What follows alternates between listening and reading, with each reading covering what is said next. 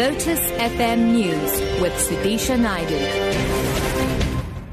It's 11 o'clock. Good morning. DA leader Mmusi Maimane says he wants President Jacob Zuma to make a statement on the proposed procurement of a 4 billion rand presidential jet by arms procurement agency Armscor. Maimane wants President Zuma to make the statement in the House on Thursday before continuing with his oral reply session. I've requested that the president makes a statement as he had before on issues such as uh, xenophobia and other issues. I think he must come and make a statement in this regard because it's a crucial crucial matter that has the potential to really affect our budget. ANC Chief Whip in Parliament, Stone Sizani, has lambasted the DA for criticising the Stellenbosch University management's earlier proposal to change the university's primary language of instruction from Afrikaans to English.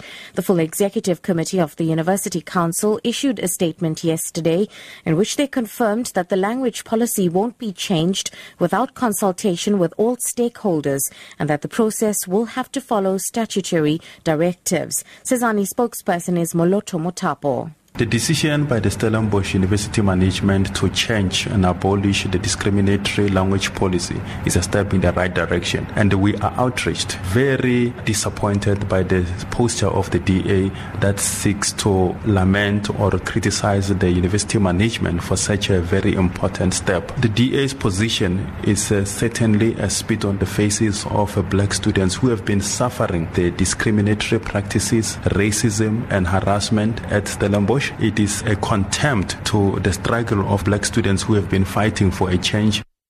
Meanwhile, DA leader Mmusi Maimane has come out in support of the continuing use of Afrikaans at the University of Stellenbosch. He says the constitutional right of Afrikaans as a language should be protected. It's not a defense of Afrikaans, the defense of the constitution.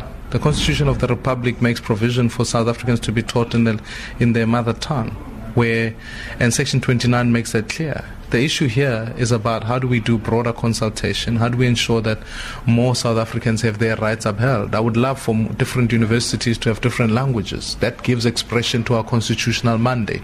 And I think so the issue here is about how do we ensure that that constitutional provision is upheld.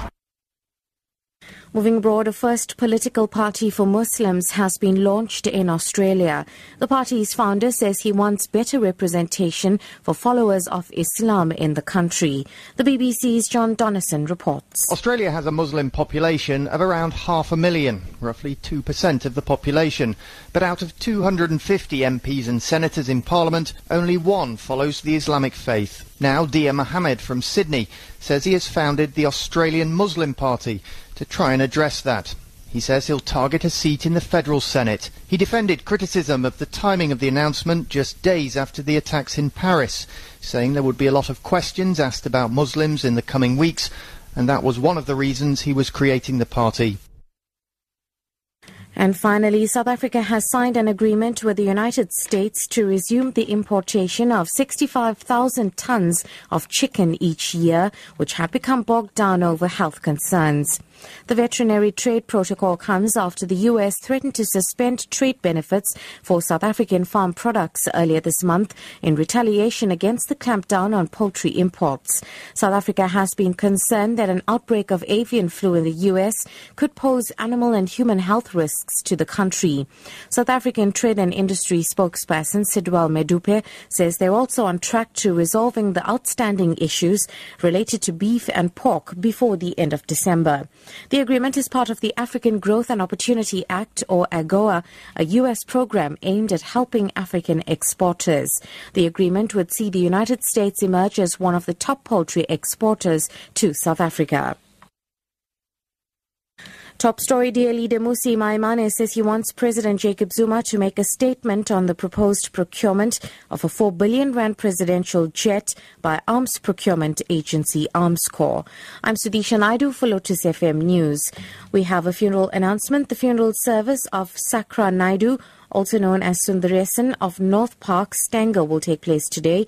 The body will lie in state at the Stanger Siva Sangam Hall from 12 to 2 p.m., proceeding to the Stanger Crematorium. Our sincere condolences goes out to the grieving family.